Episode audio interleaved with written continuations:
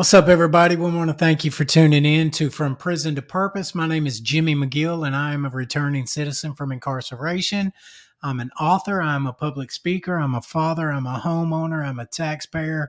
I hold two executive director roles one as the executive director of Next Step Recovery Housing, and I am the newly appointed director of the National Peer Recovery Alliance. But I'm all of these things because I am a person in long term recovery from a 23 year drug addiction that almost destroyed my life. It is by popular demand that we are bringing on Nick Butler today. And Nick is a resident at our recovery house. You guys have been requesting to hear more of his story. You see his shorts, you see his pictures on Facebook. And so, without any further ado, Nick, welcome to the show. Thanks for having me, Jimmy. So, what did your substance use start? Like, what, what was the first substance you used? Norcos, uh, hydros, straight into it. Uh, opiates. You know, it's what started it out. All of it. I remember. You know, I'm this kid, and I still can't remember what it was that turned me onto them. But you know, but I realized that they were out there. You know, and then I put two and two together at some point that you know my grandparents have a medicine cabinet and in their bathroom. And then, you know, one day I'm just in the bathroom and I decide to look through them and I find some some basically prospect pill bottles that say something on the side that makes me think like maybe these are the kind of pills that I've heard about. And uh, I remember the names or write them down, or I can't remember how I did it, but I go home and I look them up, and I found some of them were, you know, and so so I go back and I start, you know, like little by little, because of course at first, you know, I'm scared that they're going to notice that they're gone. Mm-hmm. And so I start taking, you know, a few at a time, you know, with me or whatever, or eat some there. And man, I just love it. You know, I just, I just yeah. want as much of it as I can get as often as I can get. You know, until the medicine cabinet's clean, here I come. yeah.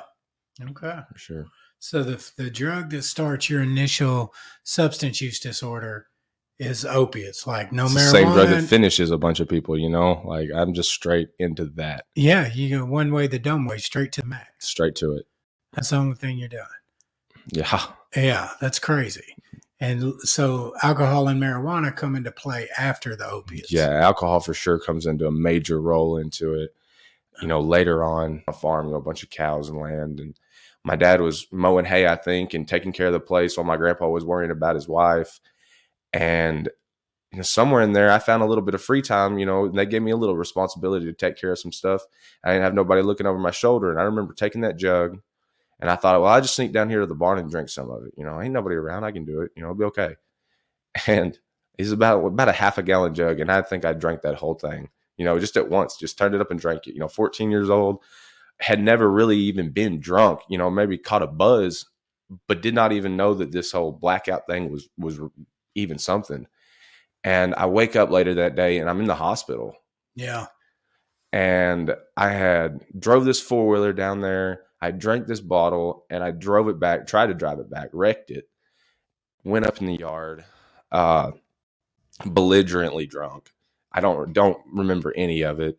Uh, my mother had showed up at my grandpa's house wherever I came back and wrecked the four wheeler right in their front yard, and she's trying to figure out what's wrong with me.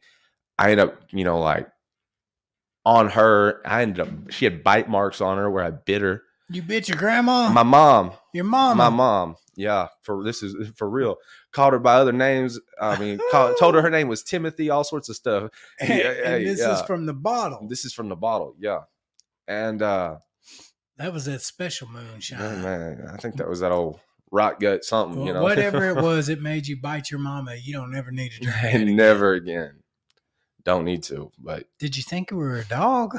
Man, I don't know. I, I, I if I could if I could know what was going through my mind when all that was going on, but you know, we got another guy at the house that got would be so belligerently drunk. I'm not going to say his name, but his his story is not ours to tell. But like his mom and dad would break in his house to steal his cat because he could he would be so drunk he couldn't even take care of his cat and one time he slapped his mama, didn't know who she was, thought oh. she was somebody breaking in his house. Popped her. Alcohol is no respecter.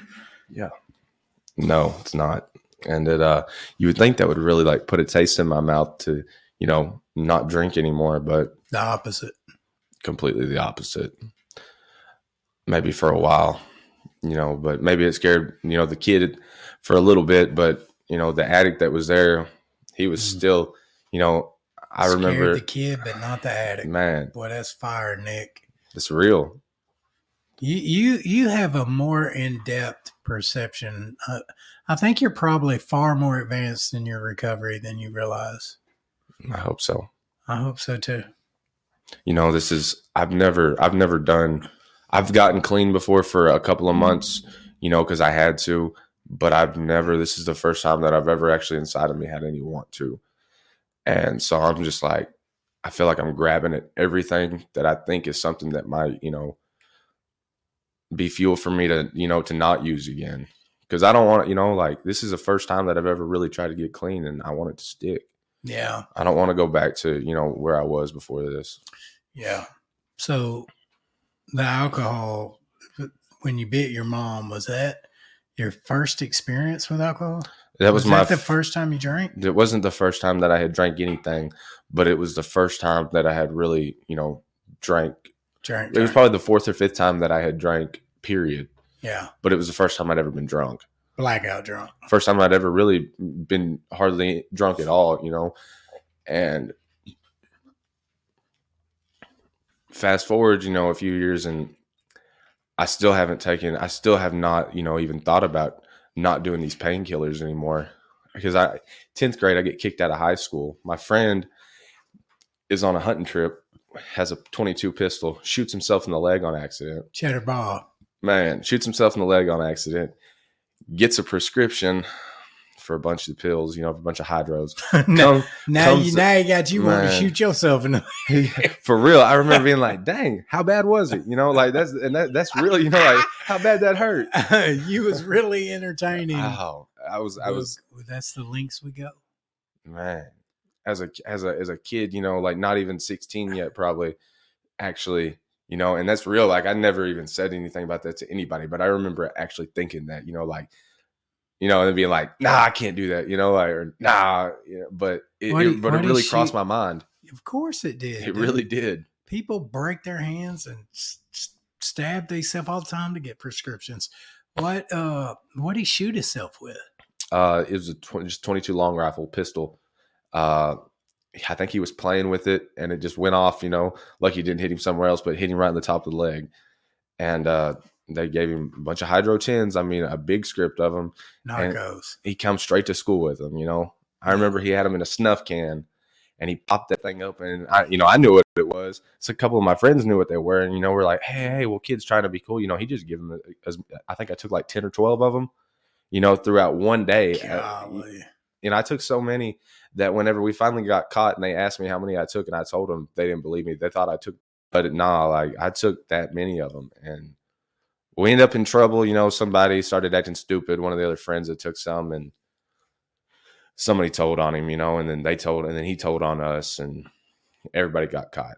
Yeah. Everybody got caught. You know, and mom and dad, you know, mad. I'm in trouble for forever. You know, they're gonna kill me, but still, Yeah. still wasn't. So well, well what did your mom do when you bit her? Uh, I don't. You know, my mom's got to just. She's got a heart of gold. I I'm not sure. I know that after even after I bit her, she still called an ambulance, got on the ambulance ride with me. You know, It's your road. It's my mama. You know, and that's my Yeah. it's my best friend right there. Your mom and dad have got to be so proud of you for the man that you are right now, Nick. Yeah. That they get their son back because of recovery.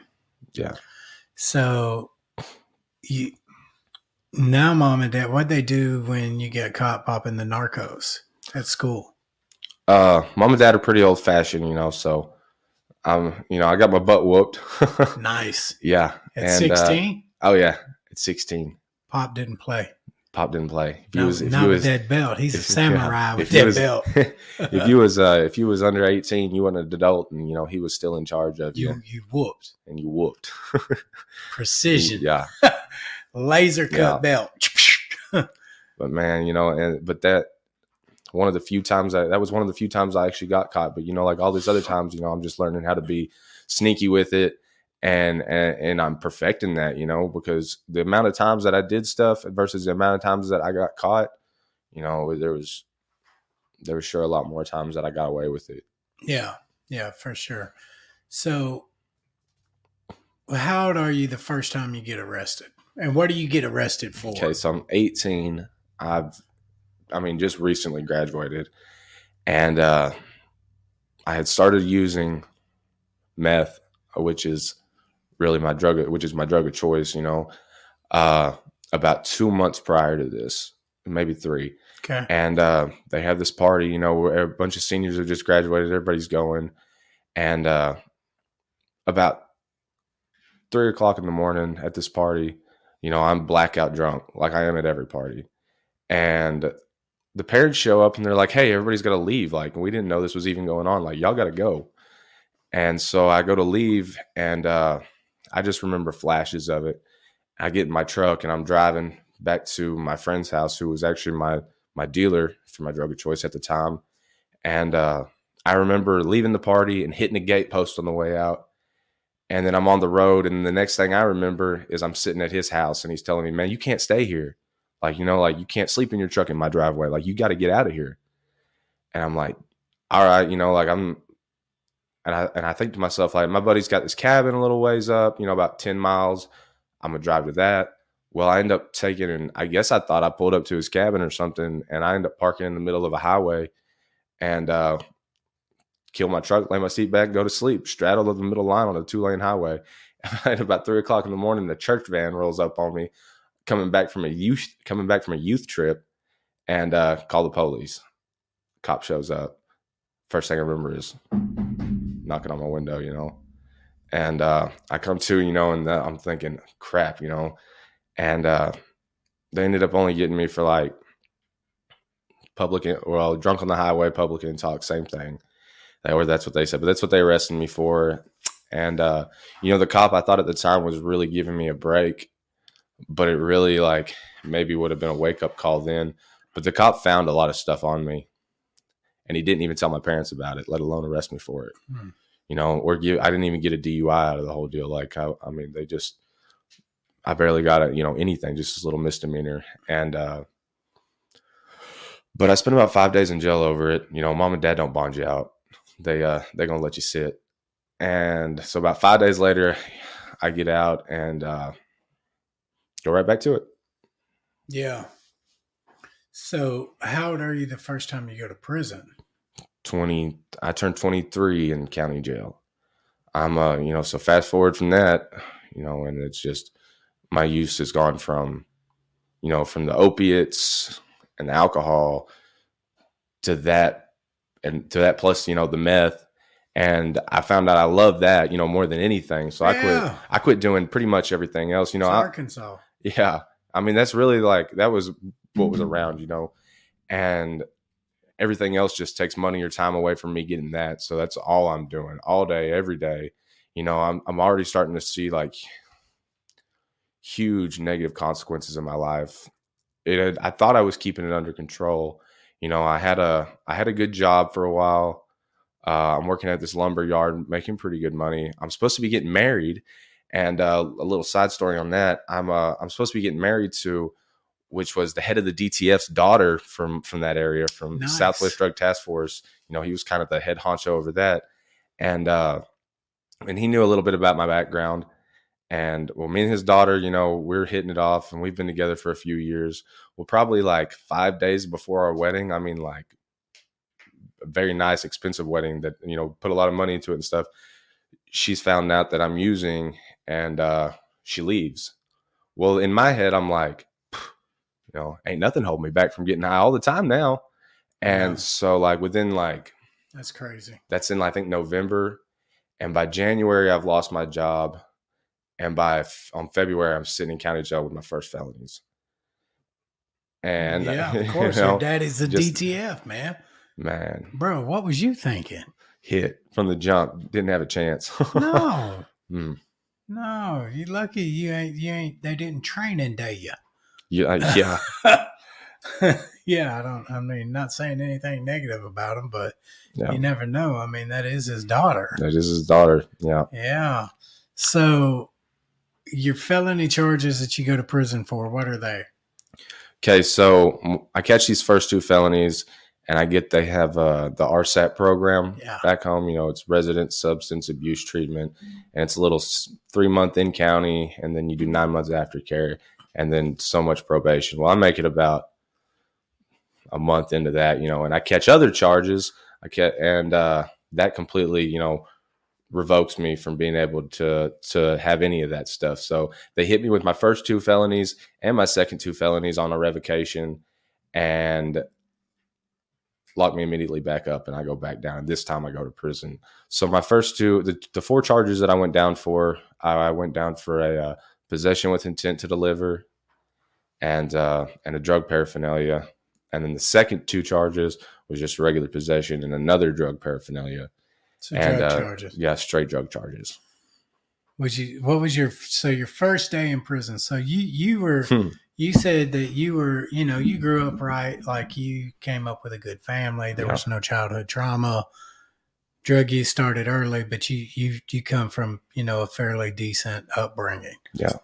So what's your first day in prison like? How, walk me through that from the second you get there. Like what does that look like? So we get to diagnostics in Malvern, and uh, you know I've got this attitude. I've always had it for the most part. Wherever I'm so like happy go lucky, you know, like nothing really. I don't let anything bother me. You know, I'm good. And uh, like I'm saying the whole time I'm in county jail about to go down there, like, man, it's gonna be all right. Like I'm not worried about it. You know, I was, but I wasn't gonna let it show, you know, like I'm still I'm still me, like we're gonna make it. So we get down there and uh, you know, they're running through everybody like cows. And uh, you know, What do you what do you mean they're running through? so we show up through? so we show up at the gate we have a little drive up there and i mean we're even cutting up on the way there you know like in the back in the squad car or whatever and uh, we get there and we're in line to go into the building at malvern and we get in there and you know they strip us down uh, they pull us in a little side room you know check everything get us in our in our little prison white prison boxers and uh, check every belonging that we were allowed to have with us they run us into a building, throw us in a little side room. Uh, we sit there for a little bit, and then they give us a shower. You know, and all this is like right next to the, you know, to the guy you walked in beside. So you know, like I'm showering this shower, boom, boom, boom, all on display in front of it. All these workers and stuff that are here. You know, and I'm just sitting there like, man, this is crazy. You know, yeah, I'm you ain't used- never been naked before anybody. man you know i'm used to well i'm used to seeing you know the guys in the in, In the the, gym. in the in the well in the in the pod you know back in county for a while Yeah. you know that's one thing but these are like you know nurses you know all this and, I, Walking and i'm right just by like you know and I, i'm starting to freak out a little bit and uh we you know make it through the shower they run through they're giving you all these tests to see if you've got diseases and uh you know and i'm sitting there like man some of these girls pretty you know i'm trying to talk to some of them and they ain't having me Tripping, man. You're out tripping. there, man. you know they, and uh uh i remember they sit me down and they're talking to me about my charges you know and uh, just kind of like a little evaluation and uh they're like so you're an addict and i'm like no you know and i'm like no like you don't understand like i've got drug charges but like i've only not a drug addict. no, of course not. Like I've only used a couple of times. You know, I don't really care for it that much. I just sold it, Why, and why did you lie to him? man, it's just like that. It's that stigma, Jimmy. Uh, you know, even for somebody that's using all the time. But, But you're in prison I'm- on four drug charges. But somewhere in my head, you know, as long as I'm not the guy that's hooked on it, you know, they're But not gonna. they're not gonna. You know, and I'm thinking they're not gonna look at me. You know, I've I've always, you know, because mom and dad were, you know, as strict as they were, I always had what kind of held me on for a long time was that they didn't know. You know, like I kept it from them, you know, and I had this this mask on, this facade going that like that they didn't know anything, you know, and you know, they knew something. I knew that, but they didn't know what. And as long as I could keep that hidden, it wasn't real, you know. So even when I get down there, you know, I just keep on into it. Like I'm not a drug addict, you know, I just sold it, you know, I might use every now and then, but you know, it's it's not me, you know, like I'm just I'm just a part of the lifestyle. Okay. And uh well, I think you know I, whether I was or not, you know, I think I'm selling the whole thing. And uh well, boom, I get down there and they put me in a in the SAT anyway, but SATP, yeah. So is that why you didn't tell them the truth? You don't, you didn't want to go to SAT. Well, no, I mean I didn't even know what SATP was at this time. Yeah, but well, you do now. yeah. Well, back to the that first day. So they're walking us down after all this into our uh to our barracks or to our to our one man cells, you know. Yeah. And uh, you know, and I'm everything's new to me. You know, I'm trying to take it all in and a little nervous and you know everything's a lot. And we only stay in our one man cells for probably a day or two which they told us it was going to be like two weeks or something when we get there. Well covid's going on all through this too. So like we're constantly getting checked for covid and well they send us over to these uh it's like a hundred man barracks and it's like two man cells you know in the uh on part of the malvern unit. And we're walking down into there, you know, and this is my first look at like really what prison is, you know, like the inmate part of it, not just the the you know the checking to see at who, who's coming in, you know, and the run through. This is just straight up. You're walking down a hallway, and you got the plexiglass windows on both sides, and you're heading to a door at the end, and there's inmates all on the windows, you know, staring up, big scary dudes, you know. And I'm thinking like, man, they're about to throw us in there with these guys, and like these They- guys they look these guys look like animals, you know. You know, like they just and like they, they look And- like they got this place whooped. You know, they done been here before. It looks like, and yeah, you know, scared in the and I'm like, man, there ain't no way. You know, like that was the first little hint of like, dang, like this is this It's is real. this is real. Like this is what they was talking about when they said, you know, like prison's prison. yeah. And uh so did, did you get in any fights while you were in prison? not any not any like real like major fights. Like they told me the whole time they're like, oh, when you get down there, you know, they gonna check you and see if you know. So I'm ready for it and stuff, you know, looking. But I I didn't just have a whole lot of time, you know, and I knew that as long as maybe as I stayed out of the, you know, out of the out of the big mix of stuff, Yeah. like maybe I could keep from getting knocked off and having to do more time than I was going to. So I mean. And I mean, I, I'm normal. I can be pretty easy to get along with most of the time. Yeah. So I mean, I figured as long as I didn't start too many problems, maybe I could keep out of it. did they come at you to like join a gang or anything? man the only time that i ever even heard anything about it is there was some some uh some white boys down there some bros some some aryan guys that came to me and uh he's like he sits me down and or sits down beside me and is talking to me and and he just has a regular conversation with me and at the end of it he kind of just gets up and he's like well man he's like you got a pretty good head on your shoulders and you don't have a lot of time he says a lot of the times we push for you he says but i'm not even going to come back and talk to you no more that was all i all i ever heard about it Yeah. that was all I ever heard about it. Yeah. That's it's nuts. Yeah. What was the craziest thing you saw in prison? So the craziest thing was whenever I actually left the unit there in Malvern, and I and I went to what was going to be my unit, which was uh, RLW Randall Williams, and Pine uh, Bluff. Pine Bluff. Yeah. Yeah. And I get there, and it's like the first or second day. Like they have it set up. Like there's a lot of people going to Randall at that time, and when they get there, they're spending probably two or three days in this barrack, in about a 50 man barracks, and they're splitting them up, sending them to like Ester unit or the work complex, and uh, or some of them to SATP. But there's about a week that I'm in there before they send me anywhere. And uh, second day there, I see these guys staring at each other, you know, and I mean, not staring at each other too much. I mean, like one of them's looking at one and the other one will look away, you know, then he'll, you know, me mug the other guy. And all of a sudden, this guy gets up, little bitty dude, and walks over, and the other guy's not little at all. And he takes and he's got a, he's got the worst prison shank you've ever seen. You know, it's a, it's a plastic fork pretty much that he's like broke off, but I mean, it's sharp, you know. And he walks up and, and he hits dude with it, but he hits him like somewhere in the cheekbone, you know, and it just, it cuts him a little bit and breaks. And guy just snatches him up and just beats him down, you know. And I'm, and I've still like all this is in the first two or three weeks that like I've left county jail, and I'm thinking, you know, like these guys This are is this retarded. is a lot for a small town kid that came up in a wealthy yeah, family. you know. And I'm like, Yeah. That's nuts. that was. I thought it was. How long how long did you have to you were short time, so how long did you spend in prison? okay, so in, in actually in in ADC probably seven seven or eight months. That's a long time.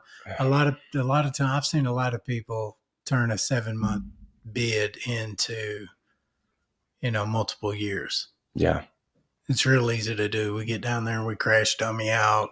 yeah.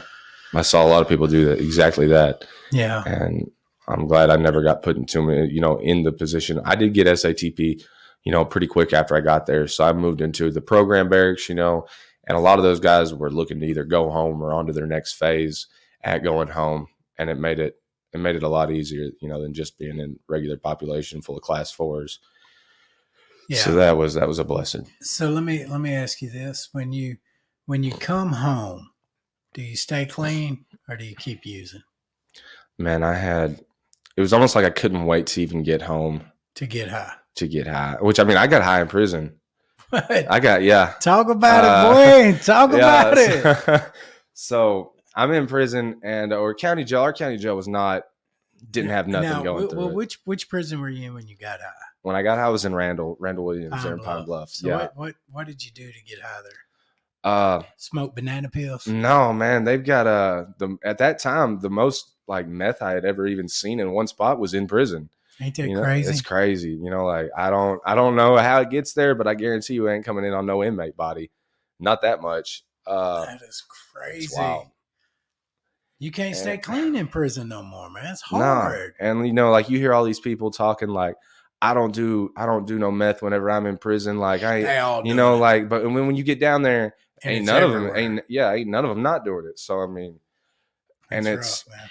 You know, and it's expensive. And I, you know, I don't pull commissary when I'm there. You know, I do every now and then. But mom and daddy didn't just, you know, like they weren't just going to cater to me in there. They wanted me to learn my lesson.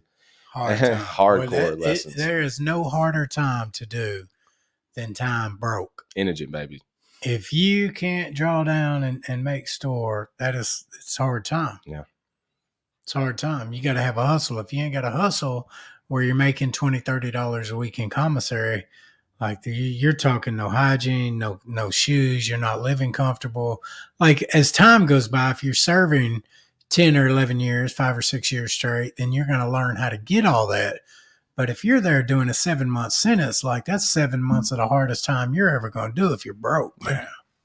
Yeah, it was rough sometimes. Yes. You know, I made a friend that was a barber whenever I got there, and he really took a lot. Like he kind of like Look you down know, for look out for me a lot. And uh I mean, that was really, I mean, that kept it from being quite as hard as it could have been. But of course, you know, like he's doing drugs down there, smoking K2 and, and, you know, like that's Deuce. a, Man, yeah, that's a whole nother monster. that's a whole nother monster, man. yeah. But, you know, being who I am, I had to try that too. And, uh, of course I liked it, Phew. Deuce. man. Rough. What was Yeah. your experience like on that? Uh, man, I, I was always, you know, I was always kind of shy about it. I didn't just want to like walk up in the middle of some people and you know like try to hit the little deuce stick or whatever. But you know, I I I'd get it, you know, as much as I could, you know, or, or that was offered to me. Man, mine personally like wasn't ever too bad. Like I never flopped out or anything like you see some of these people do. But I saw some people like I saw there was a guy in our barracks that I mean he turned blue, like he fell out and was uh, we thought he was gone, like and Yeah. uh and he came back, you know, but you know, and you would think that that would be the, you know, like dang, like that stuff's rough, but you know, like eh, I saw people like even when he fell out, still out on the ground, looking around for the little stick that he dropped, you know, the little joint that he dropped of it, because that's what they wanted, you know, they wanted that that flop. yeah. that's what they called it, that flop. It's nuts. It's nuts. So how let's transition right here, right? Like we've talked about how you came up, you had a good life, trauma, turned to drugs, ruined your life, went to prison, used drugs in prison. You couldn't even stay clean in prison. No, But how long have you been clean now? six months in a couple of days, That's crazy. less than a week. Six months, no blunts. Six months, no blunts. All right. So, all right, Nick. So you got the next step. Yeah. Okay. So all of these feelings that I'd had, you know, that were that this drug, you know, or these drugs or whatever, were making me so cool, you know, and making me fit in. You know, like I walk into a room, you know, when it all first started, and it was like, hey, you know, it's Nick, you know, like, and, and there comes all this validation, you know, that I, I'd always been looking for, you know. And you know, I really like it. Really makes you feel like something, you know, when you're getting all that. You know, it blows your head up about it. Attention. Yeah. Attention Yeah. feels good. you know, and that people pleasing thing that I'd instilled in myself, you know, whenever I was so young, you know, looking for the same thing, you know, I'm finally getting all that, you know, and people, you know, people are talking about me. It's a small town, you know, and I'm hearing about it, you know, and stuff, and it's making me feel like, you know, like I'm really something, and really I'm just, you know, this dope fiend, and, uh, but I mean, it just for a couple of years anyway, you know, or a few years, you know, I just keep on and keep on, you know, with that, and I don't realize like how bad it's deteriorating, you know, like as far as my life goes, you know, and it keeps going down and getting worse and worse, especially when I came home from prison, you know. Of course, when you get home, there's that little bit of, you know, there's that little bit of warm welcoming. Everybody's like, cool to see, you know, it's cool you're back, you know, everybody kind of thinks, you know, you get a little bit of validation because you, you know, you went to prison, you know, everybody's like, oh man, you know, you went down, you know, and that makes you feel even cooler. And it's, but it's back to the same thing, you know, and, little by little, you know, it's just I'm going downhill and I'm going downhill and I don't realize that I'm burning all these bridges with all these people, you know, that I've known my whole life, you know, that weren't in the drug world, you know, that weren't that were positive in my life. And until they're not there anymore, it's like you don't realize that you're you know, you're messing all this stuff up. Yeah. And pretty soon all I had were these people, you know, that were that were negative influences. Yeah. And, you know, besides my parents, you know, mama's always been there but everybody else, you know, I, I, kept running them out of my life, you know, and I'm not even realizing that I'm doing it. And when they, when I do realize it, I think, you know, there's something wrong with them, you know, like, why are they mad at me? Like, I didn't do nothing to them. Yeah. And, uh, about a year and a half ago, I had a really bad car wreck. Uh, tore my leg up pretty bad, uh, or my foot and where and my leg. And it, uh, it was one of those things wherever like I almost lost my leg a couple of times like during the thing. And yeah, she, me and the sheriff of uh De Queen was talking about it the other day. Really? Me and uh, Wilcox. Oh, Walcott. Yeah, Walcott. Yeah. Yeah, he was on the scene of it. Yeah, yeah, he said it was the worst thing he'd ever seen. Yeah, it was pretty bad. I don't couldn't, remember couldn't that either. He still had a foot. Yeah. Uh, you know, but just like prison, like that was not enough. It wasn't enough for me, you know. It was enough to get another script of painkillers. Yeah. You know, and uh and I, I stayed clean for a few months, mainly because I was scared that, you know, as many surgeries as I was having, that some form of me using would have some negative effects with some anesthetics and might kill me. You know, so I so I got clean. It's was uh, you know, I'm abusing my pain meds, but I'm not, you know, I'm not doing any any meth. And uh about three months or four months into that, though, I've got this big brace on my leg, but they let me start walking again. You know, well, it's over with then. You know, as soon as I can, I hit the ground running, and it's like maybe the end of the summer, maybe September, like, and uh, man, and I'm taking, I'm you know walking everywhere, don't have no ride at this point, and I make it to these apartments and uh, in in DeQueen, you know, and there's these there's these two sets of apartments in De Queen where one one's called Kingsgate and one's called the Villas, and they're literally the only thing that separates them is there's a street in between the two of them, and everybody uses on both sides. You know, it's and I start making friends there, and you know somewhere in there I get I get introduced to needles. You know, and it's like when that hit my life, you know, of course I love it, but everybody else around me, you know, now people that use drugs even are starting to cut me off, you know, when they find out what I'm doing. And which is crazy to me, you know, like I I thought it was so bad, you know, that all these other people, you know, that didn't do drugs had cut me off from their life, but now even other addicts, you know, aren't messing with me. And pretty soon, you know, I go from I'm couch surfing, you know, I can't go back to mm-hmm. mom and dad's. I've got this huge thing on my leg, you know, and I'm just out running the streets with it on anyway. And you know, and I keep on at first, you know, all these relationships are good and I'm in these apartments and I've got anywhere I want to stay. You know, I've got anywhere I want to and I and I'm and I'm loving it. But slowly, you know, I start wearing my welcome out, you know, all these places. And pretty soon, you know, like I'm not I'm uh, there's not a happy face on even my friends, you know, when I show up and they're just looking at me like, you know, like, man, this guy's still here you know, and it was people, you know, that I really thought that would never, you know, would never have not have a warm welcome to walk into. You know, I just always thought that these people were going to smile and be like, "Hey, look, Nick's back." You know, like how crazy is that to think? You know, here I am imposing on these people's lives, and I think that they're always just going to, you know, be so happy for me to show up and sleep on their couch. You know, and you and, went from popular to being a pest. Yeah, and there were some of them, you know, would never you know, they might have at some point. Some of them wouldn't say it, you know, because maybe they, you know, maybe that, you know, we had been friends for a long time. They wouldn't tell me I was that pest, or they wouldn't tell me, you know, that I'm a nuisance. But you know, I can see it. You know, I know, and man, that's one of the worst feelings in the world, man, is not feeling like anybody wants you around. Like even other addicts, you know, Yeah. don't want you around. And you don't have, you know, you've done gone so far down that you can't, you know, the, the job's gone out the window forever ago, you know, so if you ain't, you know, and hustling's kind of gone out the window too, because every time you try to hustle up any money, you know, you get a sack and you just, you know, you stick the whole thing in your arm. Yeah. And so pretty soon there's no money to be made. And if there is, you know, you go spend that on yourself and stick that up your arm too. Yeah. And and you know, it's like slowly, you know, like there was no smile at all. Like even the people that you could walk into with, you know, a little bit of dope in your pocket, you know, and maybe get the place to stay for the night or at least a warm welcome for it or whatever, you know, like you ain't even have nothing to offer now. Yeah. And I mean, like they don't even want your dope. they don't That's even bad you and yeah, and then pretty soon, even if you do have anything, they don't even care. Like, I mean, it's bad when when another addict knows you've got dope, they don't have no dope, and they still don't let you in their house. You know. So, how did all that lead you to the next step? I'm still confused. So, so there was this girl that lived in uh, Raw. This is in Southwest, or I was in Southwest Arkansas at the time. There's a girl in uh, Northwest Arkansas that uh, that had she was from my hometown, and I started talking to her, and it, it's crazy how things work because, like, you know, what she was she was clean, you know, for a couple of years, and uh, said she was had been clean for a couple of years, you know, and she within two weeks of talking to me, you know, she's like, "Hey, you know, like, why don't you get clean and come up here?"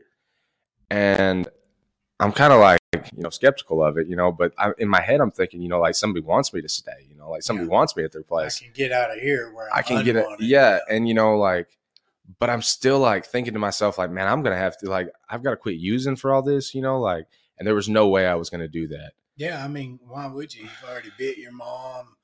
Uh, Yeah. Went to jail, lost your leg almost, used in prison. Like at this point, all you've got is pain. Yeah, it's like all that childhood trauma that I skipped on, you know, I just inflicted on myself Yeah. later on. Yeah, adult trauma. Yeah.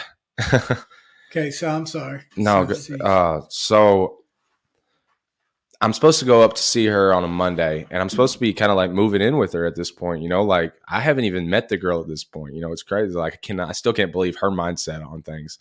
you heard that song, "Computer Love," Facebook Love. Yeah, that's pretty much what it was. Love. And Oh, that was horrible. that sounded like a dying baby, didn't it? uh, so I go with my friend actually, like on a Friday. He's a truck driver. And he's like, hey, man, like, I've got to make this trip to Rogers to go drop some stuff off, which just happened to be the same place I was supposed to be moving to the next Monday. And I'm like, I ride with you, you know, like, so on the way up there, like, I'm calling her, you know, and I'm like, hey, like, I'm coming through there. I know I'm not going to be moving up there till Monday, but like, you want to, do you want to see me? And she's like, yeah, blah, blah, blah, all this stuff, you know. Well, on the way up there, she's, or I start, having these thoughts in my head like man if i move up with her you know like she's got a kid like i'm gonna have to actually quit using you know and i start deciding that like i can't do this.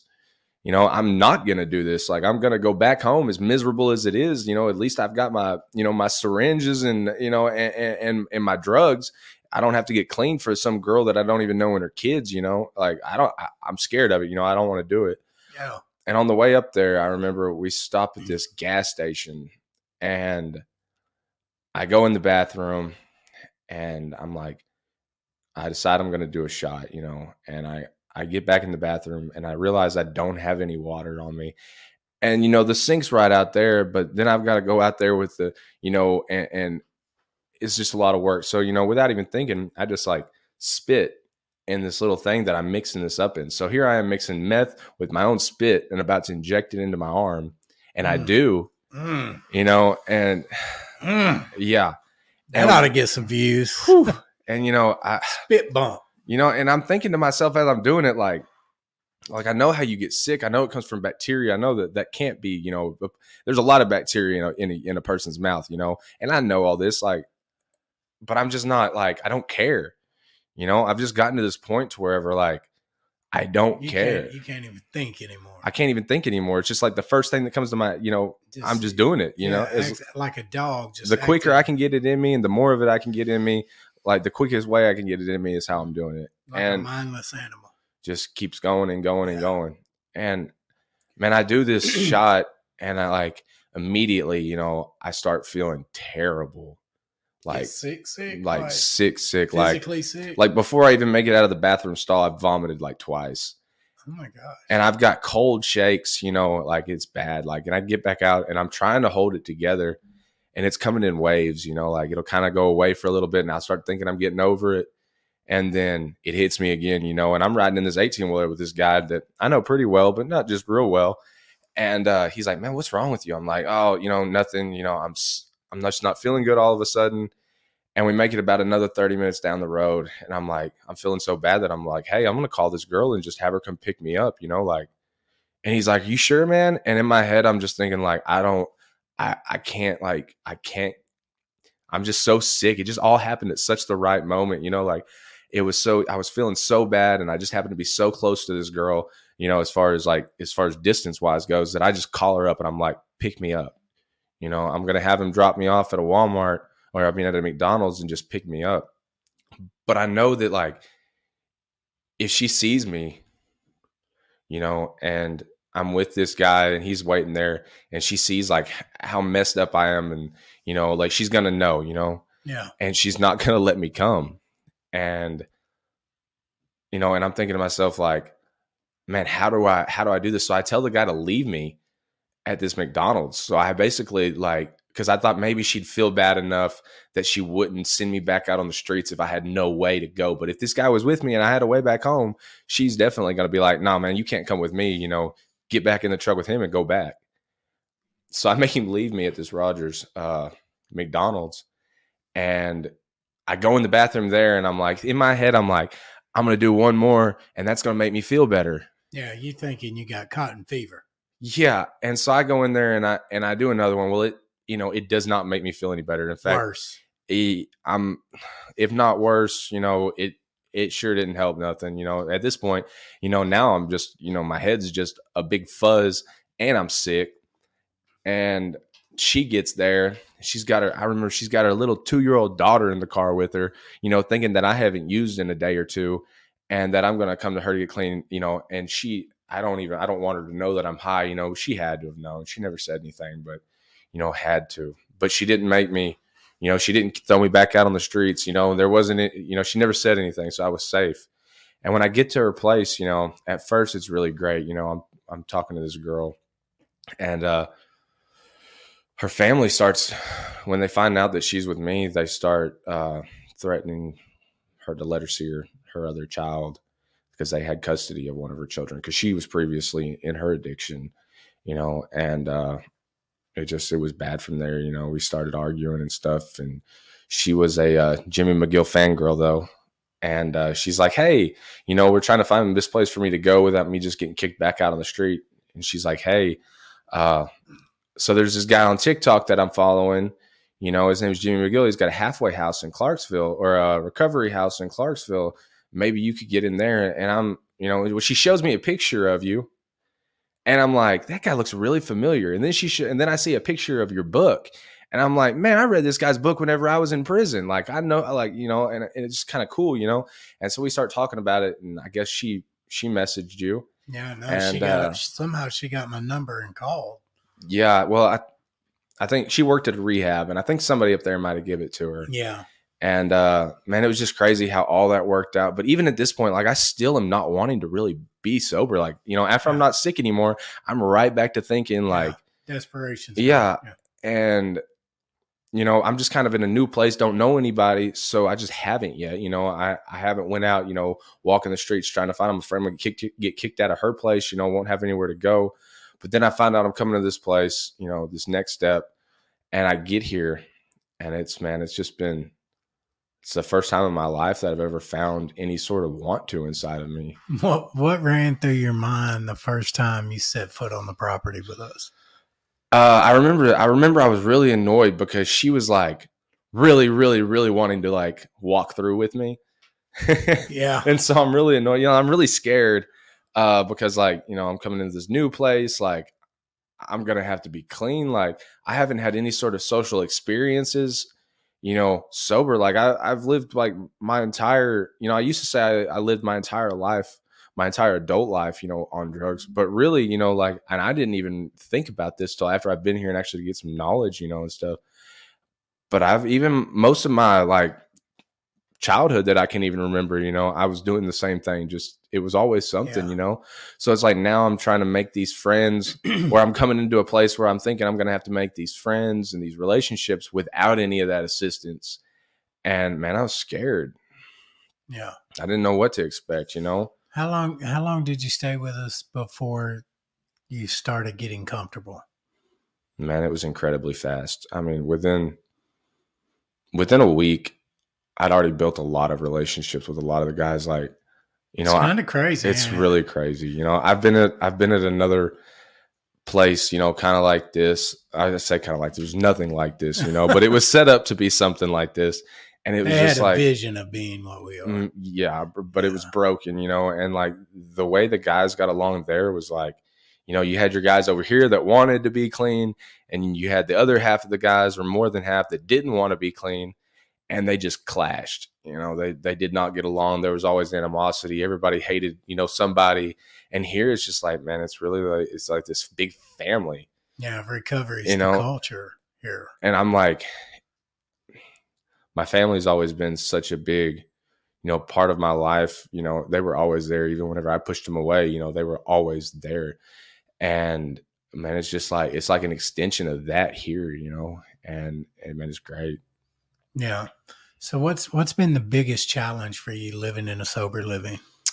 Uh, coming from coming from all that, just I do what I want when I want, you know, type thing.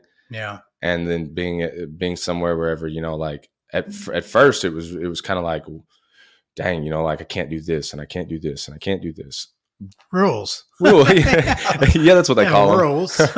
and uh you know but then like when you realize that those rules are there you know and the aspect or the the angle they're coming at is from love you know and that they're there i mean for for my benefit and for everybody else's benefit when you actually come to that realization you know it's i i mean once you get there it's you know you realize like man these guys really love me here. Like it's not just a it's not just some business or it's not just some you know, whatever you know it's a real thing. Like these people like Love you. these people love me. Like not even just you and you know miss chelsea like like i was that was pretty apparent you know from the get-go. But the guys here you know like every one of them actually like loves me. Yeah. and i that- mean that is your family. Like it we- really is. next to man we are a family. Like it's it's crazy. Like we love each other and we help each other and we're there for each other and we defend each other and i've never seen anything like it it's either. just it's such a sense of camaraderie uh, and belonging to you know what i mean and it's the type of shit i searched my whole life for me too like that's why I was a gang member because I wanted to feel that sense of unity and belonging to. I wanted purpose and I couldn't find it until I found recovery. yeah And there's a lot of places that should be like what ours are and and people, you know, Colton was in here earlier and we were talking and he's like, Man, I've been to seven different rehabs, I've been to seven different chem free houses, and there is nothing like next step. You know, and I think it's it's the time that we spend with you guys, the one on one. It's like me and you. We just came back from Wichita. yeah You know, th- three days. We're we're on a highway. You know, just me and you. And I don't I don't see other recovery houses doing that. I don't see directors flying to a different state with a guy at the house to invest in him. This Yeah. is true discipleship. This is ministry work, man. This is, and there's a bunch of places that say they want to help people find a way to live clean. And, and they, they throw God in the mix. Yada, yada, yada, yada, yada. Okay. Bible study alone ain't going to keep me clean. God, Neither. God gave me a doctor. And when you break your arm, you carry your ass to the doctor. I'm not saying that you can't pray and God will heal. God, God can do whatever God wants to do. But he also gave you enough common sense to use the doctor. yeah You know what I mean? to And get so- some treatment yeah, go get some help, man. And so, um, I, I can tell you this, Nick. You have been one of the biggest blessings to me and Chelsea that we've had since we moved up here. Like when I see you, when I see the progress that you've made, you are leaps and bounds away from the person you were when you got here. When you got here, you were a broken shell of a 24 year old kid. And today you're a fully employed person. You're a good son. Your parents are proud of you. I know they're proud of you because they message me. you know what I mean? Yeah. Chelsea is proud of you. I am proud of you. You are a role model in that house, man. Grown men twice your age look up to you. And that ought to make you feel good, man. Yeah. Everything you went through was free on the job training for the man you're becoming. It's giving you a purpose, and that purpose is to reach the new person in recovery. And you're killing it, man. Don't make me cry, Jimmy. I don't want to make you cry, but I want you to know that we love you and we're glad that you're at Next Step. I love being And there. and all the people watching and listening, they're glad you're at Next Step. And they love seeing you. Look at Facebook over there jumping. Jumping, huh? Jumping. So what I want you to do, Nick, is I want you to look right here in this camera and I want you to tell any viewer, any listener, exactly whatever's on your heart.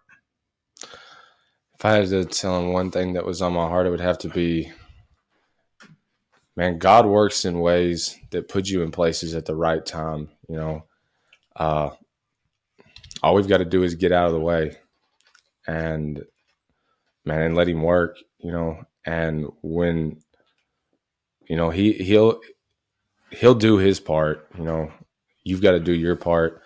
I mean, but His part's way bigger than yours. So, the work's not going to be, you know, the work's there, but like I said, God will do most of it. Get out of his way and pray to be able to see what his will is, and you'll make it there wherever you're trying to go. That's good stuff. Nick, I want to thank you for coming on the show. Um, for every watcher and viewer, thank you for your love and support. Uh, please follow us on all social media platforms Jimmy McGill Live on Facebook, Prison to Purpose on TikTok and YouTube. Uh, you can stream the podcast on Spotify, iTunes, all streaming platforms. Um, without you, we're nothing. And, you know, big shout out to Next Step for making Whoop. champions like you. you know what I mean? And so we cannot uh, wait to follow up with you in six or seven months and see what your recovery journey is looking like wait. now. So, Nick, thanks for coming, man. Thanks for having me, Jimmy. You've been listening to From Prison to Purpose with Jimmy McGill. Please subscribe on any of the major podcasting platforms and on YouTube at Prison to Purpose. This podcast is produced by Ty King with American Business Engine and executive producer Jimmy McGill. For more information, visit us at jimmymcgill.org.